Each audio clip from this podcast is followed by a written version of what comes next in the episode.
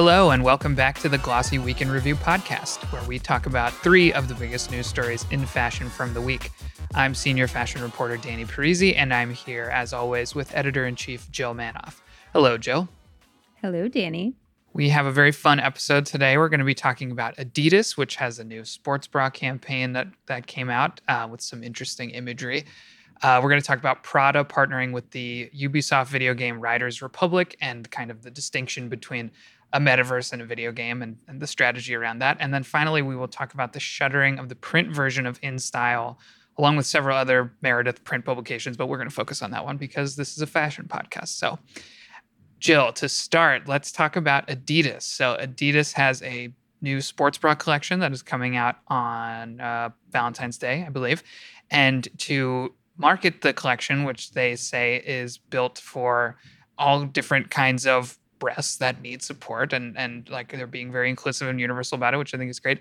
Um, but their campaign which is online and in real life on a, a billboard is just um, straight shot nude chests of, of various women in all different shapes and sizes. Adidas says the goal of this campaign is to normalize the human body which is kind of i mean that's as normal as you can get as a human body. I, I, to me this is like obviously very similar to like free the nipple campaigns and like sort of pointing out the hypocrisy of you know instagram won't let you show a woman with no shirt on but you can show a man with no shirt on and all that stuff so I, have got my thoughts but what did you think of this campaign and and what it's trying to do and all that stuff I mean, way to sell your sports bra. We don't even see them. It's just really weird to me when you don't show the product, first of all. So it just reads as kind of um i don't know for shock value um and i get it. I mean it it borrows it reminded me immediately of another bra um, company that um and it wasn't imagery of of real women's breasts but um, like I got a notebook and uh, like a tote bag from ThirdLove at one point that was illustrations of of different size boobs. mm-hmm. we'll say boobs. Um, but from ThirdLove. So anyway, um, I don't know if it was like a broad idea. I get what they're trying to do. Kind of like um sports bras are very limiting in terms of who they've accommodated in the past, which is probably anyway, P everyone I know who has larger a larger chest wears two sports bras or has for ages because there isn't one that's supportive enough. And so they've come a long way in recent years. Um, and we've seen good progress. Definitely, it's getting competitive. Um, we did a story in 20 early 2020, I believe, and it was about the research driven designs that were coming out of like Under Armour um, and also some of the um, running brands. I think it was ooh, Brooks had come out with a new one, um, and they were all the same thing, like a, prof- a professor, a, a, some somebody who had done a lot of research around um, what what works as a sports bra, um, and so yeah, brands have been updating left and right, and then we also wrote about this SheFit Ultimate sports bra. I, I was like, what is the bra we were writing about that took off on TikTok because it like you strap yourself in up top on your shoulders, you strap around the around the waistband, and women were raving about this um, mm-hmm. over the summer. So the fact that somebody got it right, of course, I think that these other mainstream brands that have been doing it forever are scrambling to catch up so they don't kind of fall off here. Um, as for the campaign itself, I mean, I think it would have been more effective to sell sports bras to show what we saw on TikTok, which is strapping in those big babies, jump around a little bit and say, "This is amazing!" Like that's what what sold for SheFit. Um, and yeah, this this got a lot of attention, but more so for. Um, look at this campaign than look at this amazing sports bra. Yeah, I, I, think the lack of actually showing the sports bra is definitely interesting, and I think um, is a little bit telling of of the intention. It almost feels like and again, I don't want to downplay the fact that, like you're saying, like despite many many years of complaints about this, like uh, you know, there's still so many bras and and like clothing for for women or or people with feminine bodies that like just don't fit or like don't work, even though it's literally been like decades of people saying we need to like re-engineer them and stuff. But despite all that, it, I got a little bit of the sense of like they put it out there and sort of were like looking around to see if anyone was going to like condemn them or something and so that they could be like actually it's totally okay to do this which it is but it's just you know what i mean? It sort of feels like they were hoping to get some sort of moral condemnation so that they could stand against it and like maybe maybe i just haven't looked hard enough but i feel like i didn't see anybody like too upset about it. Like there was this yahoo article and they were like not everyone's happy. Like one random twitter user said ew like that doesn't really count as like you know to me coordinated pushback or anything. So um, I do think it's like not quite as provocative maybe as it would have been a couple years ago. It's definitely a step further than I think a lot of brands have gone. Um, and obviously, it was posted on Twitter and not Instagram because Instagram does not let you do that. And I do think that's an, an interesting thing. Is like the social platforms um, have this sort of interesting relationship with nudity where they don't want it because I think advertisers are are like skittish around like having their stuff with like porn and basically. And, and like you know that was the whole thing with Tumblr where they they banned all sexual like sexually explicit content um, which was like 90% of what Tumblr was used for before that. And it was like yeah it's like maybe that's better for the advertisers but if you alienate like so many users is that really worth it and stuff? But then there's also the question of if we allow nudity like you can't really regulate like only tasteful nudity. You know, like if you allow some nudity, you're going to get like the absolute gamut of like, you know, the the most tasteful, which I would say the Adidas thing is is not like sexy really. It's just like women standing yeah. there like it's not really sexualized. Um but like if you allowed nudity, you kind of just have to expect that it, you will get every single kind of nudity immediately. So Yes. And every I, kind of response. Go ahead. And yeah, exactly. Every kind of response. So I do think it's more of a a thing with the social platforms and what they're willing to do to to alienate or not alienate advertisers and users more than it is like the like a stand against any sort of like scandalized puritanical culture you know what i mean? Like i feel like most people yeah. don't care that much. Like i'm sure there are some people who are a little more conservative who don't want to see that but i feel like the average person is like okay who cares? Um, it's really more about a, I think you know trying to push back on like Instagram's rules or various, you know, social media platforms. Totally. I feel like we're all jaded. Like we see naked and there it is. Like it's not quite as shocking. It's interesting to me. You, you wrote about MeUndies earlier in the week about um their NFT and they got a mm-hmm. lot of mm-hmm. backlash mm-hmm. on Twitter and they really like pulled it back and, and changed their they, they, deleted the tweet I think or changed their their profile pic and they basically yeah. like yeah backtracked. They deleted some follow some follow up tweets, not the original tweet though. Oh, got it. Um, and the fact that I guess like you said, Adidas was maybe anticipating more backlash, but they I think I think I was looking at the same story. I think it was in Yahoo or a different publication um, where they called out um, that Adidas had said something like, "Well, we're not going to take it down. We're going to stand by um, our beliefs that you know about body confidence, and um, we're doing this to to normalize everything. This is normal, whatever." Um, so they yeah. defended it despite maybe not getting the backlash that they that they had anticipated, and mm-hmm. and I think that's better. Like make a decision and stick to it right, right. I mean, if they really wanted to be sort of subversive or, or like push some boundaries, they could just post it on Instagram, like get it taken down, and then make a big deal in the, the public sphere about Instagram, like doesn't want you to see women's bodies or something. You know, like that. That could be. You something should be in marketing. That that would have been good. Well, see, I shouldn't be in marketing because my ideas are too powerful. Um, I would but, completely transform society, but that that to me like if they really wanted to like make a big stand out of it that's one thing you can do is like force the because twitter is not going to take it down. Twitter allows that stuff. And so it's not really making too much of a concrete stand to like post something in a place where you're allowed to post it. And you know what i mean? So like yeah.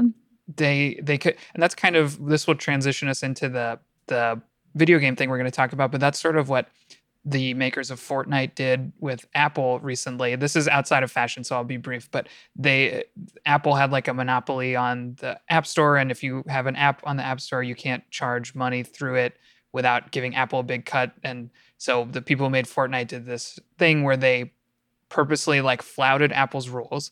If you wanted to buy something through Fortnite on the, the App Store, it, they would like direct you outside of the app so that Apple wouldn't get a cut knowing that they would get it like that that goes against Apple's rules and then Apple would take the app down and then they could sue Apple and that was like a strategy to start this whole thing hopefully to get Apple to relinquish some of those that cut and I feel like you could do something maybe with Instagram if you really wanted to protest that they won't allow nudity you could do it like that you know?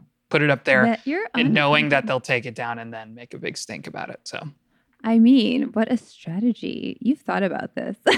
I have thought about this for one second right before I said it. It just came into my mind. But well, I like um, it. Well, I, I think that what Adidas is doing is is truly impactful about re-engineering their entire sports bra portfolio. So basically 43 styles, 18 franchises, available in 72 sizes is what I read. Mm-hmm. That's big. So they should have I I mean, promoted what they're doing here a little bit more in terms of numbers. Like you said, the actual product is more subversive than the campaign. And I feel like doing it like this sort of puts a little more attention on the campaign than on the product. But, you know, uh, I don't work for Adidas, so they can do whatever they want. Any other thoughts on Adidas before we move on?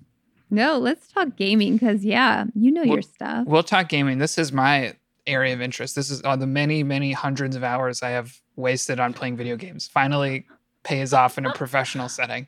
Um, so, starting on Friday, which is the day this episode is airing, there's a, a, a fairly popular video game called Riders Republic. It's sort of like an open world uh, mountain sports kind of game. So there's skiing and snowboarding and mountain biking and all this stuff, and you can kind of just run around and do all those things on a big mountain. The company that makes that, Ubisoft, is a French video game company. They're they're one of the biggest video game developers and publishers in the world. Um, they, so they partnered with Prada, um, and starting on Friday and going through, I think Valentine's Day, there's going to be Prada themed like outfits and cosmetic stuff in the game. There's going to be the a space in the game world that's like decorated all Prada, and there's like a Prada themed event and all this extra stuff. Um, and it's uh, specifically, I should say, Prada's Linea Rossa. They're like ski wear, like mountain kind of line of clothing. So there's some brand synergy there. It's not just like random Prada stuff thrown onto like a snowboarding game. And the reason I wanted to talk about this, Jill, is because I feel like this has come up a couple times in our conversations. But to me, when I, as someone who has played a lot of video games, feels pretty in tune with like the video game world, seeing some like metaverses coming out, I'm, I'm doing scare quotes for the listeners who can't see, that just like look like a garbage and look like not fun at all to run. You know, it's like the yeah. the visuals look terrible. It looks like something that came out in 2004. Like there's nothing to do other than run around and like look at a Ralph Lauren logo or something. That to you me, don't do that in your spare time. no, I'm like, what's the value here other than like for the brands to put, you know, like as a user, why would I do that? Where something like right. Riders Republic or Fortnite or Roblox or whatever, there's like stuff to do, and you can you know, if you like snowboarding games or, or sports games, you can do that. If you like Fortnite, which is like a shooter, you can do that. And then on top of that, they've got like the brand opportunities and stuff like that. Just to me feels so much smarter. And like, I can't imagine that just like walking around in like Decentraland or whatever is like that fun. I haven't done it personally. Maybe it's a blast, but to me, like compared to the the cutting edge of like dedicated video games and the stuff you can do in that and the worlds they make, I'm like, why would you, you know, explore some garbage looking metaverse that's like got 20,000 people when you can play Fortnite that has like 50 million people. You know what I mean? Come on. Yeah. I have never, well, no surprise here, played Riders Republic. but am I correct? Like, what's happening here? It's like 50, 60 players at a time. It's not like, I mean, obviously they have a presence where everybody that mm-hmm. plays is going to see it. I couldn't find how many players yep. there are of the game in total, or like how many people have bought into right it. like total users yeah it's, yeah. it's fairly new um which is why like october. fortnite yeah yeah came out in october um fortnite has been out for years and they publish like a lot more numbers so i, I don't think there's uh i was trying to find it as well and i couldn't find like total users um but yeah that number 50 to 64 is that's how many people can be in like one play session at the same time but that's not obviously total amount of people but even just you looking at like the average video game like the I think Decentraland has like a couple hundred thousand um, people in total using it, and like even a, a medium selling video game will have like several million people. Just so that so there's no specific numbers on Riders Republic, but I feel like it's a safe bet that it's probably significantly higher. I mean, like Roblox has what like 40 million people or something. Don't quote me on that. I think it might, it might even be more. and, and obviously Roblox is huge, but again, like even if it sells two or three million people using it uh, or playing it in Riders Republic, that's still orders of magnitude above one you know one of these like dedicated metaverses that have come out in the last year or two. Yeah. So you've got like more users, they're like more engaged because there's like something to do. There's also more room, I think, for um like synergy. Like I mentioned, the Prada is selling its like ski clothes in a game that's about like skiing and snowboarding and stuff. Like and whereas some places again i keep saying decentraland i don't want to call them out that's just the one that keeps coming to mind but there's there's other ones imvu or imvu however you say that one Yep. that like it seems like the primary activity is walking around and like doing nothing play a You know- game.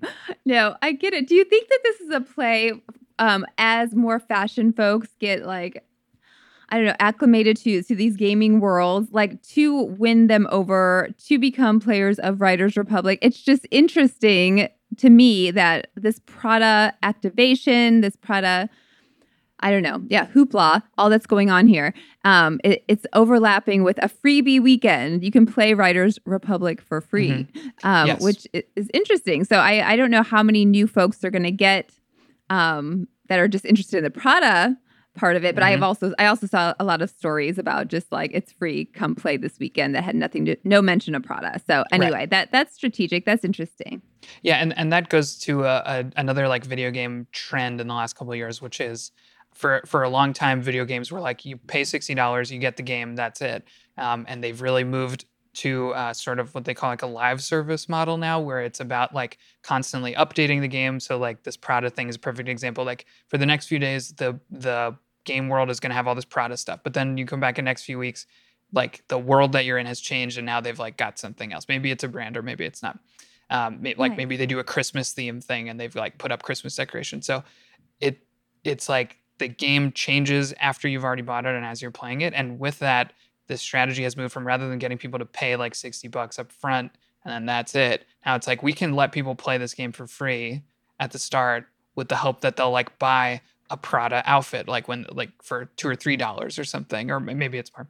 Um, when those come out, or like oh, you know, that's called microtransactions, like these little things that you buy. Like if you've ever given a uh, younger cousin or child like your phone and let them play a game and they charge like a thousand dollars to your your account, that's like that's through microtransactions. So anyway, Look out for them. So that's interesting. There Yeah. are also like not only like like you mentioned the areas bedecked with this like Prada logo stuff, but also um it made sense. Like it wasn't surprising that there are like competitions that during this weekend and during this main part of the activation. But then I read there's a permanent event, like a, something permanent called Prada Beyond the Line. So something Mm-hmm. Yeah. will be stuck there from Prada forever. Yeah. Which forever ever? That's cool. Uh, I mean, I mean, they can. Some things are like timed, and like they know they say up front, like this will only be here for this amount of time. But like they can change stuff at any time, you know. So like that Prada thing, maybe it won't be like permanent, permanent, like unchangeable. They could get rid of it and replace it with something else if they wanted to. But it just, I think that just means like there's no, it's in there indefinitely until we decide to change it. Pretty cool. Yes, it is. It is. It's a very interesting world, and like sports games, especially, I think like have had much longer time, like a longer experience with um, brand partnerships. Like if you ever played FIFA, which is a soccer video game that I was obsessed with in high school, like they've had Adidas sponsorships in that game since like 2007 or something, or maybe even before that. Um, that's just when I started playing it. So like I think the sports games like Riders Republic is a little bit of an easier like adaptation of of the brands because like their brands and sports like kind of go together whereas like something like Fortnite it's in this wacky fantastical world and they found a way to make it work but like the, a lot of games like that didn't have brand partnerships until the advent of like the live service model in which you could pull these things in like you can have a character from like Avengers like be in the game just like the weekend before Avengers comes out and then when Avengers is out they get rid of it or so- you know so stuff like that is all very new. Um, but if I were a brand I Yes. would be more interested in doing stuff like that, like with these games that have tons of users and there's a reason to use them uh, other than just like walking around and looking at brand stuff over, you know, some of these metaverses that to me are just don't look very convincing. I mean, I want to put on a cool ski outfit and compete. Anyway, I do love fun. Linea Rossa though. They they look really great. But yeah, let's move to our fit. final story. So I monopolized the conversation about Riders Republic. Jill, I would love for you to walk us through a little bit about what's going on with InStyle. I feel like you have a little more experience and and um, fondness for the magazine and like for the publication. I just no offense to InStyle, never really read it personally, so I will let you take the lead on this. Yeah, I am heartbroken. So we just found out today is Dotdash acquired Meredith last year um, and now has made the decision to fold the print publications of six of the magazines, um, including InStyle, but also Parents and People mm-hmm. en Espanol and uh, Entertainment Weekly, Entertainment all these Weekly. other guys. Yeah. So InStyle, I mean, as we know, beauty and fashion publications dropping left and right as the time goes on. Um, you know, I'm a I'm a print girl. I used to work for a print publication in St. Louis. So it's just like as this all happens, it's a, totally a new world that's developing that where print um, fashion doesn't exist. Um, you know, Devil Wears Prada. She's reviewing the book, and then like the September issue, like it's all about a print magazine. So really, I mean, Laura Brown. I interviewed her editor in chief of InStyle magazine when she first started there in 2017 for Digiday magazine. Um, and it was just a, a Q&A about her plans. Um, she was just hired on. She had come from Harper's Bazaar. She was she's like a cool girl about town. Like I knew of her seeing her at fashion events, hanging out with Alexa Chung and just like an it girl. And I was like, wow, she's gonna shake things up and bring something new to this stuffy publishing world. I'm so excited because she had always interviewed like Kim and Kanye for for Harper's Bazaar. And so she just she always had a cool voice and cool style and I was I couldn't wait to see the first issue she had um Emily Ratajkowski with with a a t-shirt that was like InStyle branded and designed by Virgil Abloh and it was impactful. So anyway, I was like I I thought she has been doing great things where she's tapping into pop culture for every issue. Everything is like she's got amazing diversity in every issue. She's got some fresh ideas. Anyway, when you read InStyle, it's still very fun, I would say. And it feels authentic because it's coming from her who's not like a bullshitter. Like when I interviewed her, um, and she was telling me her ideas. I was excited. And I did ask her the question Do you think there will always be a place for print? And she said, There's room for both. I don't want to look at a bloody device all day. And I hope that's the same of the young people. and she said, I say in my old lady voice. Um, and so, but she did say you should reflect the times you're in. So, yeah, as everything moves digital, um, moves online, uh, the new owners, the new Dotdash. They they, they want to be uh, focusing their efforts, I, I guess, where online. I, I don't know what what the plan is in terms of um, online for InStyle. They've got a great online presence. Um, people dedicated to to their website and to their content. So um, I'm sure it'll be kind of a transitional time. But 20 job cuts across the company, not just InStyle, obviously. Um, they're saying it was less than 5% of the total staff. But yeah, it says a lot about where fashion media is going. And um, I know I, for the first time, bought a Vogue and an InStyle magazine like a couple months ago because I was having like screen overkill and I was like I just want to read a magazine. And to me like again we're just inserting our opinions left and right today but uh, Vogue yeah, was so boring yeah Vogue was so boring to me. I like flipped through it and I was like womp and it was so skinny. It like it felt like it was on its last leg. I was like is mm-hmm. this a magazine or is this like a pamphlet, a pamphlet. I was like yeah it was boring. And then InStyle yeah InStyle was colorful and it had celebrities and influencers in there and like people you wouldn't think. Um, and I was inspired and had fun reading it. So anyway, it's sad. it is. And I do think you're right that like like I think any any form of print media has been sort of struggling for a while, but fashion has always had such a fashion specifically has always had such a like in, integral relationship with print media. Like you said, people when people think of fashion, they think of like a glossy. I mean, it's literally our name is glossy, um, which I believe is a reference to like a glossy magazine, right? That's where that comes from. Um, and so I think there's probably a lot of people in fashion, myself included, who their first glimpse of that world is through print media for me it was like getting gq magazine when i was like 12 years old and like trying to somehow cobble together some sort of gq um, esque outfit from like my dad's clothes and stuff. Of course, like none of it fit, and like none of it was anywhere close to what uh, was in that magazine. But it was getting that and seeing it and flipping through it and reading about trends and stuff that I wasn't seeing anywhere else, um, or like really even understanding like kind of awoke that possibility in me. And even now today, like I obviously do a lot of digital reading and probably primarily, but like my girlfriend gets the New Yorker every week, which I we both read. Um, I have a couple of Paris Review magazines that I, I really enjoy.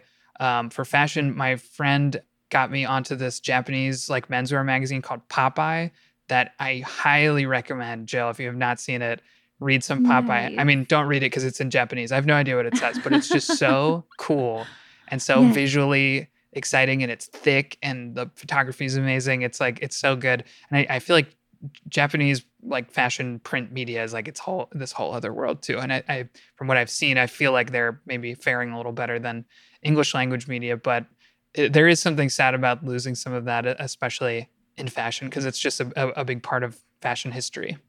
You're so right. And you can still go to a cool magazine stand and find the cool fashion publications. I guess a lot of them are international is what I I guess like what what's happening in the, in the states. It also says a lot about kind of um, fashion advertising. When we talk to brands and we say, "Where are you putting your money these days to acquire customers?" Is that is that print ad that is uh, usually so costly and it features this amazing I don't know, model or actress and this amazing backdrop. It, and is so inspiring to the reader. But um, yeah, some people are like, you have to. You've got to be in the September issue. You've got to put that investment in um, to be part of the conversation. Just like kind of what people say about participation in Fashion Week. Like if you're not there, you're you're gone. You you just have to have a presence. So um, yeah, it'll be interesting to see where where that money goes. Will they be advertising online? Will ads change because nobody's flipping through it like they would an art book, which I, I think that, that those are probably dying.